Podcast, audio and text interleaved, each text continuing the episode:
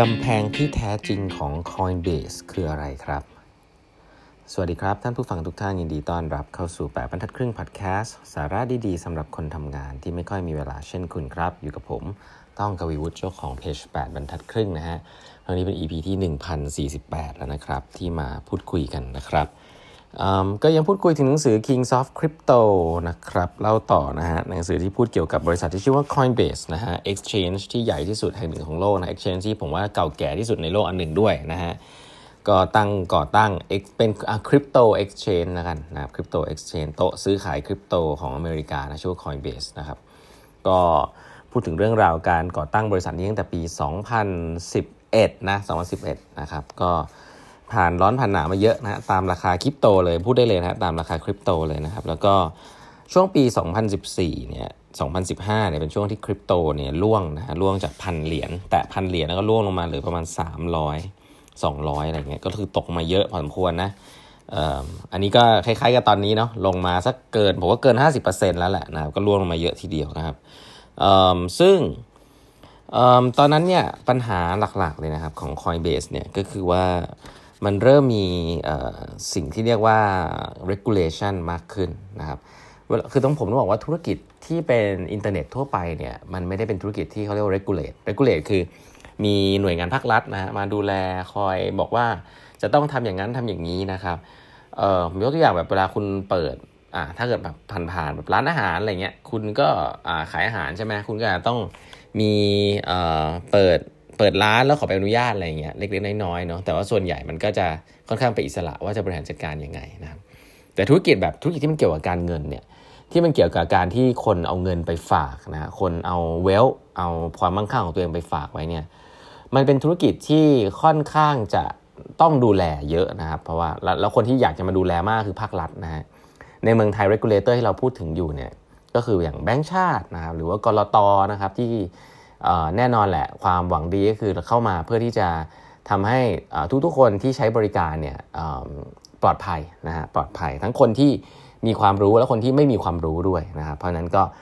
คนที่ไม่มีความรู้ก็พึ่งพานะครับทางกฎหมายเหล่านี้ที่ทางแบงค์ชาติทางกรตมานะครับถึงดูแลดูแลเรื่องเหล่านี้กัน ทีนี้ธุรกิจที่เกี่ยวกับการเงินเนี่ยจะมีอะไรพวกนี้เยอะ ภาษาอังกฤษที่เขาใช้อยู่เขาเรียกว่าหน่วยงานเรียกว่า compliance นะคำนี้เนี่ยจริงๆเป็นคำที่ใช้กันในวงการการเงินนะเรียกว่า compliance compliance เนี่ยคือการทำตามกฎกติกานะครับ ซึ่งช่วงนั้นเนี่ยต้องบอกว่า license นะครับตัวใบอนุญาต การทำเครื่องการทำโต๊ะคริปโตเอ็กชแนนเนี่ยในอเมริกาก็ยังไม่ได้มีชัดเจนนะครับ เพราะฉะนั้นผมก็คิดว่าเขาโอเปเรตบนบอกว่าถ้าไม่มีไลเซนส์ ก็สามารถทำได้เพราะไม่ได้ห้ามนะไม่ได้ห้ามเป็นนวัตกรรมแบบหนึ่งแล้วกัน แต่ว่ามันเริ่มมีการพูดคุยกันครับพอมันมีการพูดคุยเรื่องเอ๊ธุรกิจนี้มันต้องมีไลเซนส์หรือเปล่าอ่าอันนี้ก็เริ่มจะมีปัญหาแล้ว เพราะว่าการโอเปเรตแบบไม่มีไลเซนส์ของ Coinbase มาตลอดก็จะเริ่มโดนจับตามองนะเขาก็ต้องไปเริ่มจ้างคนที่เป็นมุมมองของเรื่อง compliance เข้ามานะครับเขาบอกว่า Coinbase เนี่ยจริงๆเป็นธุรกิจที่ตอนเกิดขึ้นเนี่ยนะครับ คนคนหนึ่งที่เขาลุกอัพทูแล้วก็ดูว่าเติบโตมาอย่างไรเนี่ยคือ PayPal นะ PayPal คือธุรกิจที่โอนเงินนะอันไหนคนจะจะเคยเคยใช้แล้วก็จริงโด่งดังมากๆนะครับ ก็เป็นการโอนเงินออนไลน์เนี่ยแหละโดยที่เขาเรียกว่าอาจจะล็อกบัญชีกับแบงก์ไว้นะครับ แต่ว่าโอนเงินผ่านออนไลน์กันอะไรแบบเนี้ยทำให้มันง่าย ซึ่ง Peter Thiel นะที่เป็นซีเคยเป็น CEO ของ PayPal เนี่ยเขาก็เคยมีปัญหาอันนี้นะว่า จะจ้างนักกฎหมาย legal นะครับมามาช่วยหรือเปล่านะ Peter Thiel บอกว่า no we're not going to hire legal team they'll just tell us what we can't do so we have to just go ahead and not hire the lawyers and just do it นะอันนี้เป็น mindset ที่เอาหัวพุ่งชนกำแพงจริงนะครับ ก็คือว่าถ้าคุณไปจ้างใครสักคนมาเพื่อบอกให้คุณว่าคุณทำอะไรไม่ได้เนี่ยคุณไม่ต้องจ้างหรอก เพราะว่าคุณพอจะรู้อยู่แล้วแหละ แต่ว่าคุณก็ต้องทำมันอยู่ดีเพื่อที่จะเปลี่ยนแปลง เพราะว่า legal ก็เป็น legal framework ก็ต้องบอกว่ากฎหมายเนี่ยส่วนใหญ่ที่มีอยู่ปัจจุบันก็ไม่ได้ตอบสนอง innovation นะกฎหมายมันก็วิ่งตาม innovation อยู่แล้ว regulator ก็วิ่งตาม innovation นะครับก็มันก็จะเป็น balance อย่างเงี้ยแหละ วิ่งแซงนิดนึงก็โดนตีมือให้วิ่งกลับมานิดนึง ถอยชะลอนิดนึงอะไรเงี้ย dynamic นี่เป็น dynamic ปกตินะครับที่เกิดขึ้นกับในเรื่อง innovation ทั้งหมดนะฮะมันต้องมีคนที่แหลมออกไปล้ำเส้นนิดนึงนะฮะแล้วก็จะมีคนบอกว่าเฮ้ยอย่าเพิ่งออกไปไกลมากนะอ่าแล้วก็ค่อยๆขยับวงตัวเองออกไป สิ่งนี้เป็นเรื่องปกติครับ เพราะถ้าไม่มีใครล้ำเส้นออกไปเลย ไม่มีถ้าไม่มีเลยนะฮะ เอ่อจะไม่มีของใหม่เกิดขึ้นครับ เพราะว่าก็ต้องบอกว่าในโลกใบนี้สถิติที่บอกว่าเลกูลเลเตอร์จะทำของใหม่เนี่ยเป็นไปได้ยากมาก เป็นไปได้ยากมากนะครับ แล้วก็ด้วยด้วยด้วยโครงสร้างของเขานะก็ไม่อลาวไม่เอื้อ แล้วก็ไม่ควรด้วยในหลายครั้งที่จะทำของใหม่ ต้องเอาแบบนี้ก่อนนะครับด้วยโครงสร้างอินเซนティブต่างๆ เพราะฉะนั้น innovators เนี่ยหรือ startup เนี่ยส่วนใหญ่ต้องวิ่งล้ำ เรื่องเหล่านี้ไปบ้างนะบางที่มันผิดกฎหมายหรือบางที่มันมันเป็น gray area ก็ต้องยินดีที่จะเหยียบนะครับซึ่งเรื่องพวกนี้ผมบอกได้เลยว่า องค์กรใหญ่ส่วนใหญ่อะไม่ได้ยินดีที่จะทำนะครับเพราะว่ามันกำไรอยู่แล้วมันมันมีอะไรที่มันแน่นอยู่แล้วแล้วก็ต้องบอกว่าส่วนใหญ่ที่ไม่ใช่แล้วพูดว่าองค์กรใหญ่ไม่ดีไม่ยินดีที่จะทำเนี่ยก็ต้องบอกว่าเป็นผู้บริหารที่เงินเดือนเยอะอยู่แล้วนะฮะที่มีตำแหน่งให้ไต่ที่มีเขาเรียกว่าอะไรอะทำไม่พลาดดีกว่าทำพลาดอะอยู่เฉยๆดีกว่า ก็เติบโตทั่วไป ดีกว่ามาทำพลาดอะไรตอนที่แบบตัวเองมีทั้งตำแหน่งมีคือมี social capital ที่เยอะอยู่แล้ว มีเงินเดือนที่ดีอยู่แล้วเนี่ยไม่ค่อยทำของใหม่แล้วครับ เพราะว่า culture หลาย ๆ ที่เนี่ยโดยเฉพาะเมืองไทยเนี่ย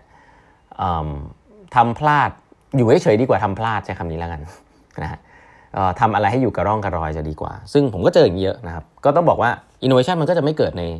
ในบริเวณแบบนั้นในใส่ที่ว่าถ้าคุณคิดว่าโครงสร้างองค์กรคุณเป็นแบบนั้นเนี่ย คุณอาจจะต้อง work กับสตาร์ทอัพมากขึ้น เปิดใจมากขึ้นนะฮะแล้วก็ลองดูว่าคุณจะ work กับเขาอย่างไร เพราะสตาร์ทอัพเนี่ยไม่มีอะไรจะเสียครับ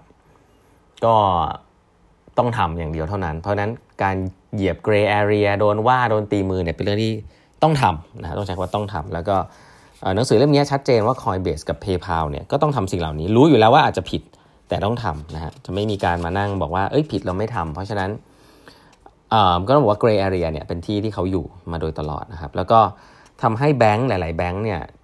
เชื่อไหมฮะ Coinbase เนี่ยมีช่วงหนึ่งคือ Coinbase เนี่ยจริง ๆ ก็ต้องก็ต้องฝากฝากเงินมีการถอนเงินฝากเงินที่แบงค์ด้วยนะก็กลายว่ามีช่วงหนึ่งเขาทะเลาะกับแบงค์ครับแบงค์นี่ชื่อว่า Silicon Valley Bank ซึ่งปกติเป็นแบงค์ที่ support สตาร์ทอัพมากนะครับแต่สำหรับ Coinbase ที่ทำเรื่องบิตคอยน์คริปโตเนี่ย Silicon Valley Bank นี่ถึงกับว่าจะถอนเลยนะว่าไม่ให้ไม่ต้องมาฝากเงินที่ Silicon Valley Bank นะครับ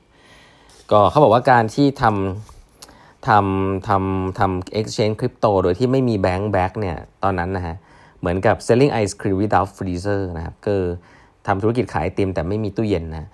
ลำบากมากนะครับช่วงนั้นเป็นช่วงที่ต้องบอกว่า Coinbase เนี่ยเจอปัญหาเหล่านี้เยอะ ถึงขนาดที่ว่าบอร์ดนะครับบอร์ดช่วงนั้นเนี่ยเป็นช่วงที่คริปโตร่วงด้วยนะครับคอมมิชชั่นก็ได้น้อย บริษัทก็เริ่มที่จะขาดทุนนะต้อง lay off พนักงานออกถึง 40%นะ ผมว่าชะตากรรมสตาร์ทอัพเป็นเงี้ยก็ทำอะไรไม่ได้นะ ตอนนั้นก็คือตามราคาบิตคอยน์เลยครับ จะจะจะแก้อะไรให้ตายเท่าไหร่ market มันมันเป็นแรงที่ใหญ่ที่สุดนะแรงของ market บิตคอยน์ร่วงตลาดซบเซาแต่ฉันยังมีพนักงานที่ต้องถืออยู่ ก็เป็น option ที่ไม่มีใครอยากทำก็ต้อง lay off พนักงานออกไปถึง 40%ด้วยกันนะครับตอนปี 2015 บอร์ดเองนะครับ กรรมการของบริษัทเองเนี่ยที่ก็ เหมือนจะเชื่อตอนแรกแหละตอนตลาดมันดีพอตลาดไม่ดีปุ๊บก็อยากให้ Coinbase เนี่ยปรับตัวไปเป็นบริษัท blockchain company ฮะแล้วก็เอาเทคโนโลยีบล็อกเชนเนี่ยไปช่วยองค์กรให้เขาทำอะไรอะทำให้มัน lean ขึ้นอะไรเงี้ยเอาเทคโนโลยีบล็อกเชนตัวเองไปใช้เป็น Enterprise มากขึ้น ซึ่งบอกว่าสตาร์ทอัพแนวนี้นี่เจ๊งไปเยอะมากนะครับ ผมอยู่ในวงการ VC นี่รู้ว่าช่วง 2-3 ปี3-4 ปีผ่านมาบล็อกเชนที่บอกจะเป็น Enterprise บล็อกเชนเนี่ยเจ๊งไปเยอะมากนะครับก็ส่วนใหญ่ก็จะเหลือแต่พวกที่เป็นการเงินนะช่วงนี้ที่เป็นการเงินจริง ๆ นะครับ ก็เนี่ยนะฮะก็คนที่เป็นบอร์ดก็ก็ประมาณเนี้ยนะแม้ว่าจะเก่งแค่ไหนสุดท้ายก็ดูแลผู้ถือหุ้นเนี่ยการไม่ทำพลาดก็ดีกว่านะครับความเสี่ยงก็ take น้อยกว่าคนที่เป็น founder อยู่แล้ว ก็เป็น check and balance ที่ดีนะครับ แต่ว่า Brian Armstrong ที่เป็น founder เนี่ยถือหุ้นใหญ่อยู่แล้ว ไม่ยอมอะเขาบอกว่า เอ้ยถ้างั้นก็ you ซื้อขายหุ้นทิ้งไปเลย เพราะว่าฉันจะทำ crypto exchange นะฉันเชื่อว่าสิ่งนี้ต้องมา แล้วก็ในขณะที่ตัวเองเนี่ยกำลังจะไล่พนักงานอีก 40 lay off พนักงาน 40%เนี่ยนะครับก็รอ miracle อย่างเดียวครับ ตอนนั้นเขาบอกรอ miracle ปาฏิหาริย์ตอนปี 2015 ก็คือรอบิตคอยน์ราคาขึ้น อันนี้พูดจริงๆนะ ธุรกิจนี้เนี่ยจริงๆ ถ้าบิตคอยน์ราคาไม่ขึ้นเนี่ยก็ก็ลำบากนะจริง ๆ อย่าง Bitkub เนี่ยจริงๆท็อปเนี่ยเคยให้สัมภาษณ์ไว้ว่าpick up จริงๆเนี่ยที่มันหลั่งไหลกันเข้ามาเยอะๆ ในการเทรดเนี่ยคือบิตคอยน์เมืองไทย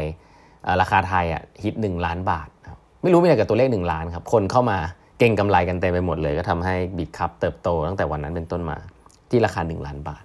ก็จริงๆไม่ได้เกี่ยวเลยนะครับมันเป็นเหมือนเส้นทางจิตวิทยา แล้วก็ทำให้บริษัทเติบโตมาก ตามตลาดจริงๆนะตามตลาดจริง ๆ แต่ว่าก็ต้องยอมรับว่า story คล้ายๆกันนะครับคือเขามาก่อนการ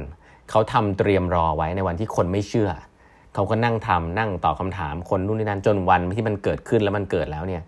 คนก็มาชื่นชมกัน เป็นเรื่องปกติมากๆนะครับของสังคม ก็ คนทำของใหม่ก็ต้องอดทนฮะแล้วก็ miracle ก็มาตอนปี 2015 จริงๆครับจากพันเหรียญบิตคอยน์นะลดลงไปเหลือ 300 แล้วก็ช่วงช่วงต้นกลางปีขึ้นมาเป็น 400 500ฮะแน่นอนฮะได้คอมมิชชั่นเพิ่มขึ้น ก็บริษัทก็อยู่รอดได้ดีขึ้นนะครับแต่ก็ยังมีปัญหาอีกหลาย ๆ เรื่องครับ เพราะว่าบิตคอยน์เองก็เจอปัญหาด้วยตัวมันเองนะ transaction เยอะขึ้นเริ่มช้า คนเริ่มไม่เชื่ออะไรเงี้ยเดี๋ยวกลับมาเล่าให้ฟังใหม่ในตอนต่อไปนะครับวันนี้เวลาหมดแล้วนะฮะฝากกด subscribe แปดบรรทัดครึ่ง podcast นะครับ Line OA ของแปดบรรทัดครึ่งนะครับ เครื่องหมาย add แล้วก็ eight half นะฮะ e i g h t h a l f นะฮะ แล้วก็อย่าลืม subscribe YouTube channel ของแปดบรรทัดครึ่งนะครับ มีสัมภาษณ์ผู้บริหารทั่วประเทศเลยนะครับ ประมาณ 70 ท่านแล้วลองเข้าไปฟังกันได้นะวันนี้เวลาหมดแล้วครับพบกันใหม่พรุ่งนี้ครับ สวัสดีครับ